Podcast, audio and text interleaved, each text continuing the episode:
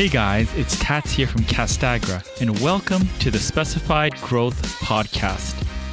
Each week, I talk to leaders and experts about how to overcome adversity, grow massive organizations, and how to create meaningful change in the building materials and coatings industry.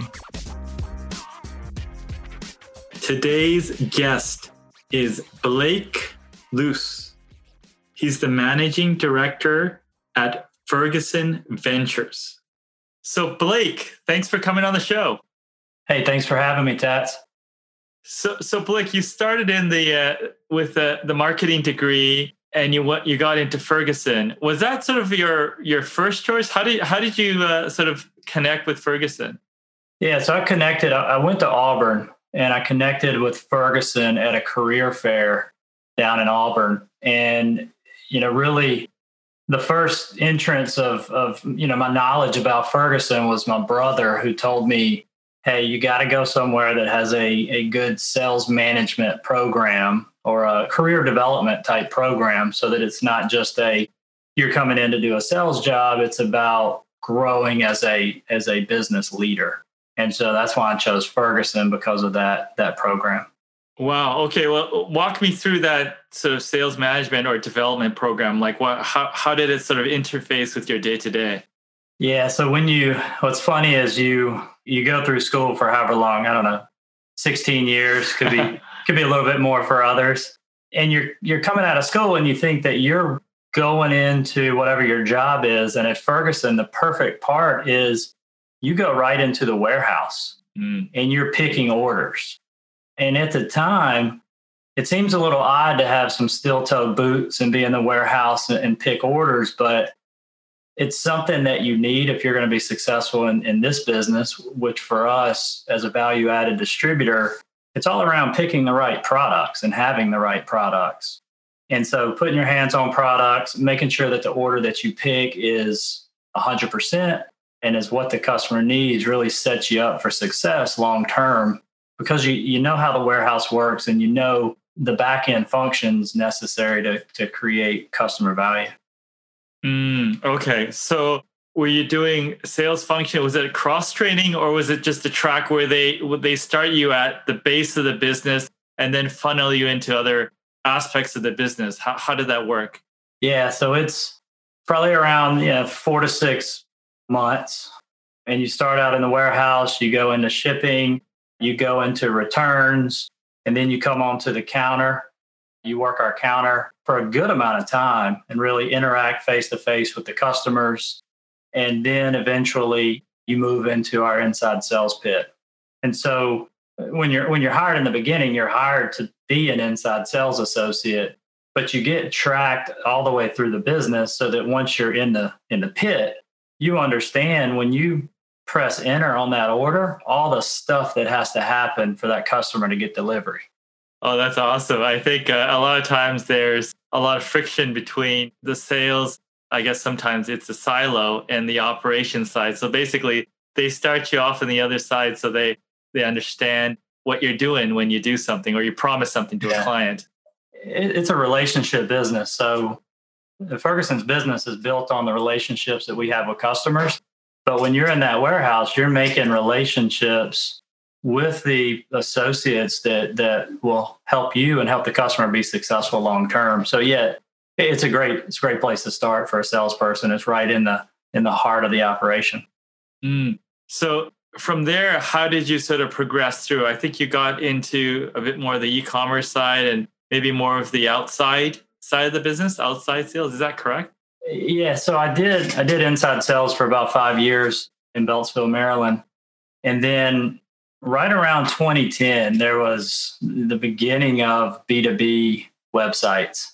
Hmm. It's kind of crazy to look back on, but back in 2010, there were websites, there was e-commerce, but contractors weren't necessarily using them to purchase products from from Ferguson.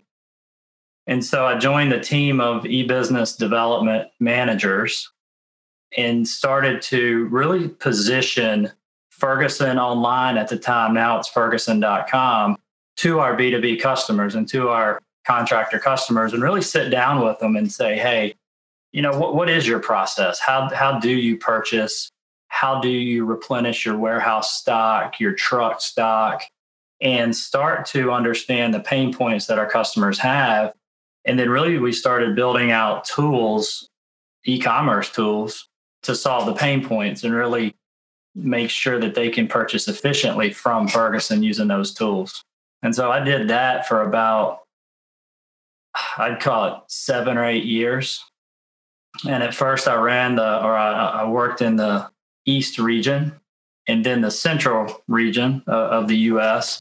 And then eventually I took over the team as a director of e-business. And that was the job that I held before I, I started at Ferguson Ventures. Yeah. So I noticed you, and this is probably the education focus, is you took a bunch of courses on venture, you know, venture capital and innovation.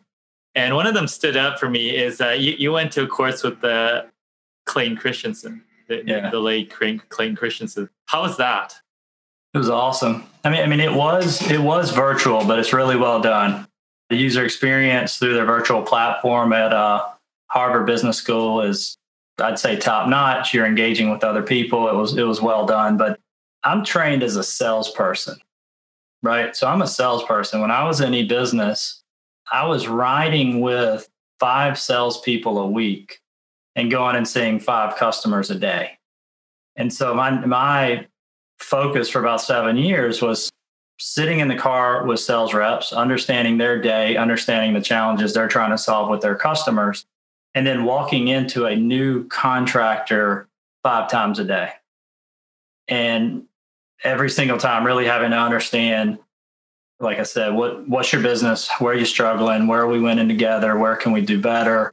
And starting to fit new solutions that they weren't used to from Ferguson into that world. And so that's what I did for seven, eight years. And when we started looking at, when Ferguson started looking at the areas of innovation and disruption and, and thinking about new technologies coming into construction and, and, property management and how that could either amplify the Ferguson value prop or how it might detract from the Ferguson value prop and even amplify or detract from our customers' value in the market. We started looking at corporate venture and really also uh, involving innovation. And so, what I wanted to do before I, I stood up a Ferguson Ventures group and really got after it was go learn from the best. And so Clayton Christensen, who wrote Innovator's Dilemma and, and really wrote the book around what disruption is and is not, really gave me the frameworks to at least understand what disruption is and then how to think about it. Yeah, no, he's he's definitely a kind of paved the way. We're so fortunate enough to have uh, Tony Ulwick, which was an innovator solution. Like uh, I think Clayton Christensen re- referenced him, so he talked about jobs to be done. So there's yeah. there's lots of cool cool things to to learn about that. What sort of uh, insights sort of guide you along what what has been like in, innovation is such a big area. What sort of key insights sort of guide that process for you? Yeah, I think the, the, biggest key is one thing that you just said around the job to be done. So, really, the end user is the one who will adopt new technologies or new business models in the form of services or products. And so, understanding the customer, understanding their needs, really thinking about what their journey is through their day, and then how you could come in and solve one problem or two problems for them in the form of a new service or a new product. And so, you know, some of the frameworks were around their sustaining innovation. And that's really what you do internally. So as we're a, we're a corporation, so internally we have sustaining innovation, which allows us to provide better services to our customers tomorrow than we did today, right? And really all the innovation internally is sustaining. And then looking at it as external forces are disruption and, and really disruption is typically and, and this is what you know clayton had in his in his program and in his theory is there's low end disruption and then there's new market disruption. And so really that's a that's a page that i took out of his book and started thinking about the low end and where a new business model a cheaper business model built on today's technology could come in and potentially disrupt not only ferguson but our customers and how we could best position them for the future. And then also new markets, so new services that aren't on offer today uh, because maybe something is, is not accessible for a certain customer base or you know technology was too hard one day or, or back in the day. New technologies are making things more accessible. And so new markets can occur. Yeah, for sure.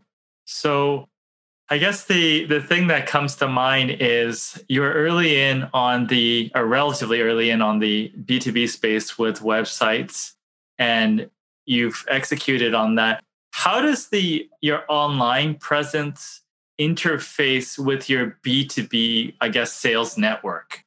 Yeah. The the way we put it together is is really a model for how I think you should do it. The the website does not compete with our sales reps. The website supports the sales reps. So we we really think about how can we help our sales reps have a better digital relationship with their customer while they're engaging in that physical relationship.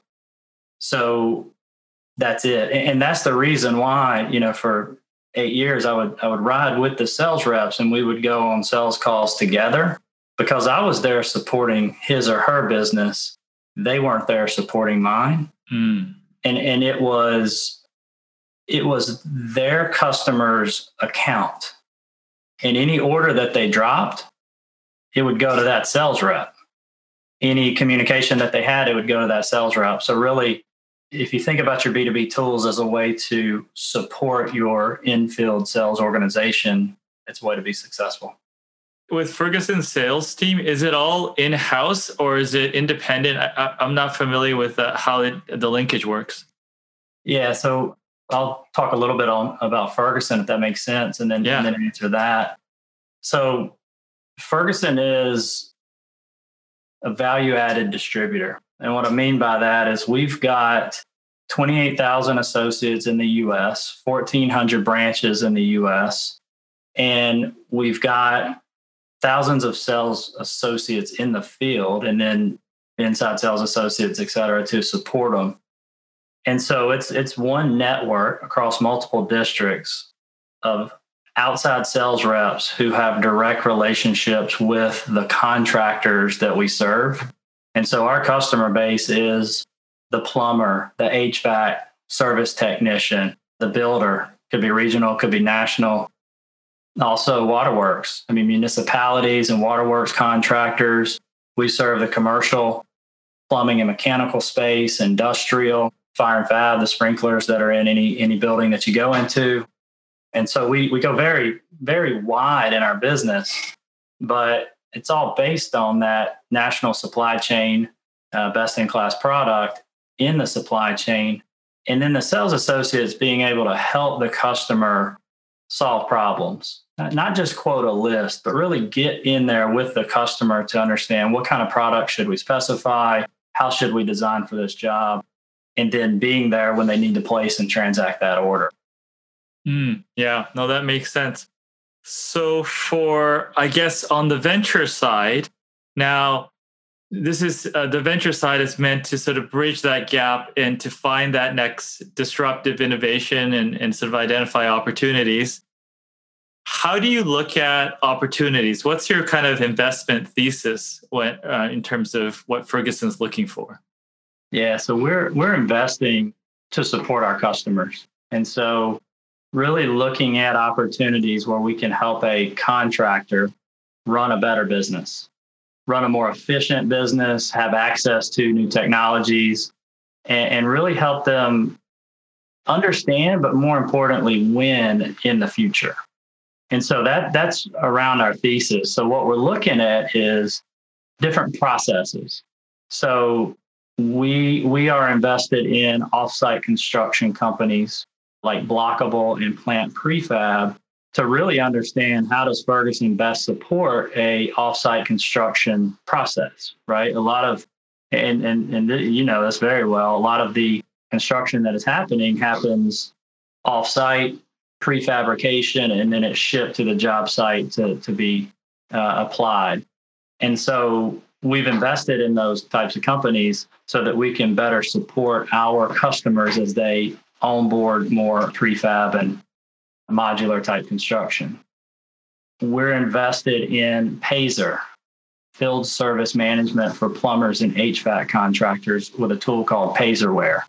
So, one of the pieces about running a, a, more efficient business is having a SaaS platform that you can have your CRM, your scheduling, your mobile workflow, how you take payments. So, really, really tools that can help modernize a contractor. And, you know, as a homeowner, if you've got I mean, if you've got the ability to pay right when that, that service tech finishes the job, those are just expectations that people have now. So, how can we help our contractors choose the right software to run their business? A couple other areas are around IoT and smart home and smart building. And so, we really think about as as the products that are in your home or in your property become more intelligent, they should be able to tell you when a when they need to be serviced, repaired, or replaced. And if they can do that, then the equipment itself is beginning to communicate with a contractor. And so we've invested in a company called Whisker Labs that has a product called Ting that monitors the electrical wiring of your home to predict faulty wiring, to predict fires. And so when that need occurs, the, the Ting organization or the Whisker Labs organization contacts Ferguson and we help get a HVAC contractor with a licensed electrician out there to, to solve the problem. And so really understanding how quality job demand can flow from a property and into our contractor customer base again so that they can they can access that and run a, a more profitable business. Yeah, that makes a lot of sense. Now, if you're a smaller company trying to partner with a larger company like Ferguson, what would this, besides having a great innovation that fits in with the, the scope, what what can um, smaller companies do to to be prepared for that? And what type of materials, expectations? Because I know there's a gap between yeah. some smaller companies interfacing with bigger companies. How does a smaller company prepare uh, adequately? Yeah, I think you know, so Ferguson Ventures invests in around Series A. So call it Series A to Series D. So we're a, that's still early, but we're a little later stage in, investor. So I'd say first understand where that, in this case, corporate venture group invests. And we invest in Series A because we're a channel to market. And so we really believe that if we can find the right founders and give them the capital and the resources that they need to win, we can be a conduit into the industry for them and help them get their product in front of customers. And we can together go solve problems in the industry. And so for us, if your product isn't ready to go to market, then we're not the right partner for you that doesn't mean that I'm not having conversations with seed stage companies that are testing things out because that's cool. That's where the future is and that's what's coming. But it's, it's good for you to understand where that corporate invests because if they don't invest in PowerPoints, then it's not worth your time to talk to them unless you want feedback. If you're actually after the capital, I'd skip them. If you're after feedback and just trying to get on somebody's radar, that's an okay thing to do. And I would also think about coming in through the business unit itself. And so if a lot of the good deal flow that I get is from the business unit. So we're we're an LP, a limited partner in brick and mortar ventures and also in Metaprop. And so from a construction tech with brick and mortar and Metaprop and also other partners in the VC network, we've we've got inbound coming in, right? And if it's coming from those partners, I'm definitely talking with them, right? Because they really understand what we're trying to accomplish because I speak with them very regularly. But if you're a startup and you're coming in to the venture organization from a business unit who is excited about what you're doing, that's a that's a check in the box right there. And so a lot of the good deal flow that we get comes from our associates, comes from our business unit leaders.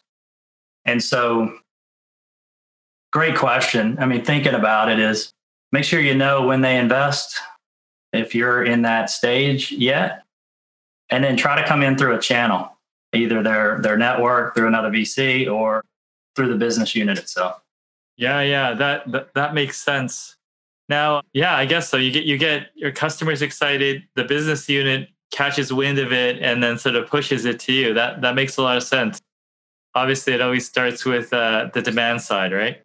Yeah, well, and and that's it. I mean, Ferguson Ventures and Ferguson as a, a an investor, the value prop is around thought leadership. I mean, we've been in the industry for over 68 years. We've got a coast to coast business that could be the best go to market channel for a software or a product with our distribution network. And we've got customer relationships with probably more subcontractors than anybody in the US. And so our ability to be a conduit is great, but the startup has to be at the right stage. Hmm. And so that that's something that I vet with them. I make sure not to use people's time unless I, I, I think there's an opportunity. And so I'm really upfront with people if if it's just, hey, let's circle back in six months to 12 months. You know, I think it's okay to say, love what you're doing, you on from the side. And then 12 months from now, if you get traction, you're in market, you have these things, circle back with me. Yeah, for sure. So you said, you know, Ferguson's a value add distributor. Do you vertically integrate any of your sort of product lines? Do you have some of that, or just are you just purely focused on distribution? So we do have some of our own own brand products. We're not a manufacturer, but we have manufacturing partners. So we do have our own brand products like Signature Hardware and others. And we, you know, in some areas we've we've got our own products, but the majority of our business is done through manufacturers and, and vendor partners. Yeah, that makes sense. So, and you've already touched on this, but I have to ask the direct question How do you guys think about Amazon and what they're doing and the effect on your business long term? Yeah, I think, well, if you look at Amazon, you got to first look at the B2C channel. I'm a customer. I'm sure you are too. I bet you have Prime, and I bet you bet I've got Prime, right? I mean, so really, when you look at Amazon, it's around the B2C experience first because that's conditioning the customer, the end user to expect certain things when it comes to a digital a digital platform. And so, you know, if you start to build out a manufacturing capability and you have a, a great app user experience, you get things in one day. Yeah, I mean they're they're they're certainly pressing in the into areas in the construction industry. Yeah, for sure.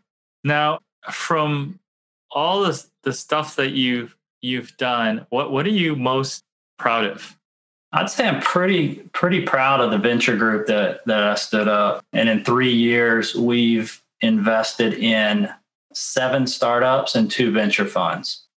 Wow. And so, you know, we've got a team at Ferguson Ventures that's very diverse. And so really proud of that team. It's a We've got people with business development experience, sales experience, marketing. We've got a service designer who is really, really accelerating our ability to understand the end user, work with our business units to scope out problems and, and approaches, really in organizations that we would need to support new services. And we've got three technologists sitting in, well, not sitting in, but in our innovation lab down in Atlanta that give us the ability to really understand when we're talking to startups, right? Is it vaporware? Is there something here? If we wanted to do this, how would we go do it? And so having it's a team of six, but having a team that is business development, sales, marketing, service designer, which is also customer experience, UX, UI, right? He's multi talented. And then, you know, product management, app development, and architect all on one ventures team. Mm. It's a, I haven't really seen it in a CVC like that. Mm. So, you know, we're a corporate venture group, but the value that we add to our business isn't just investing in startups. We also help our business leaders accelerate a, a new offering or a new service that they're trying to get to their to their market. Yeah, it's almost like kind of sort of a SWAT team that kind of helps yeah. out and sort of pushes innovation through in the organization in many different ways. Yeah, it's almost, I mean, it's like a, we parachute in. That's something that we're working on with startups. We support 757 Accelerate and Lighthouse Labs here locally in Virginia, our headquarters, and I'm based in Virginia. And so we're really coming in and supported the startup community here. And we mentor startups, we mentor founders. We've got skills in our in our company around supply chain and digital marketing and just different things that a founder needs to grow. And so we've got a, a small team that parachute in as needed, spend an hour or two with founders on really targeted areas and help them right here in our community. Wow, sounds like a lot of fun. Now, do you have any other hobbies or other uh, hobbies that you pick up? No, no, yeah, barbecue. So green egg. I like smoking pork butts and briskets and ribs and wings. Yeah, I got a three year old, so chasing him around is basically full time. But yeah, you know, getting out doing some yard work. What I've learned is when you have a, a three year old cutting the grass isn't that bad. It's it's pretty nice to put a podcast on and uh, cut the grass. oh, that's very cool. Now, is there, I mean, we went through a, bunch of stuff. Is there anything you want to sort of pass on to startups or anything that we should know about your background or what Ferguson's doing? Yeah, I think I'm on Twitter, I'm on LinkedIn. If if somebody wants to reach out and contact me that has a startup, has a opportunity for Ferguson, I just welcome it. I make time to have conversations with people. So, you know, even if it's 15, 20 minutes, right? That conversation could set up another conversation and another one. And and it's it's not all about, you know, Ferguson. It, it might not be a ticket for Ferguson or a, a right in our strike zone, but helping a founder get plugged into another area I want to thank everyone for listening to Specify today. Also, want to thank the listeners who are working hard each day to change the world to make it a better place. If you know anyone, anyone that would benefit from this episode, please pass it along. And finally, make sure you subscribe to hear upcoming episodes. Talk to you soon.